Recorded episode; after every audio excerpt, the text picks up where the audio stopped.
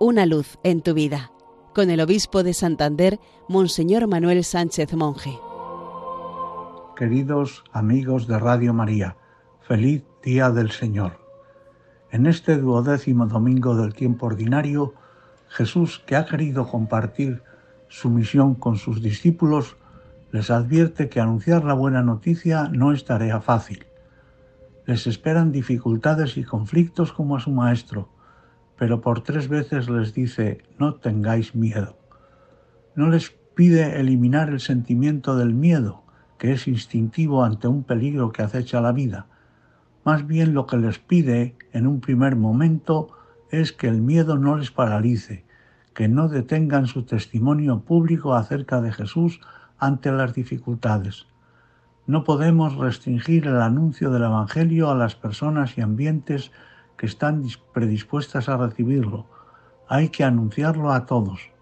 En un segundo lugar, pide que el anuncio de la buena noticia no solo sea público, sino intrépido, valiente, incluso cuando se presente el martirio. Como el profeta Jeremías podemos experimentar el rechazo y la persecución como consecuencia de nuestra fidelidad a Dios. ¿Por qué puede exigir un anuncio con estas características? Porque Dios con su poder y providencia se cuida con particular predilección de los que se ocupan de las cosas del reino, cuando pasan dificultades. Podemos confiar en Él porque estamos en sus manos y debemos confiar sin límites. Los hombres podrán matar el cuerpo del mensajero, pero Dios tiene la última palabra en cuestiones de vida. Estamos invitados, pues, a no ceder ante el miedo, el desánimo, a no permitir que nada ni nadie impidan que anunciemos a Jesús como el Señor de nuestras vidas.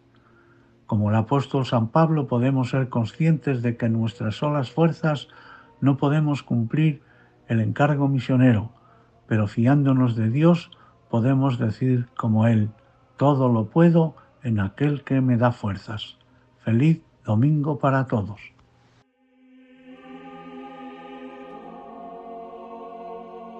Una luz en tu vida, con el obispo de Santander, Monseñor Manuel Sánchez Monje.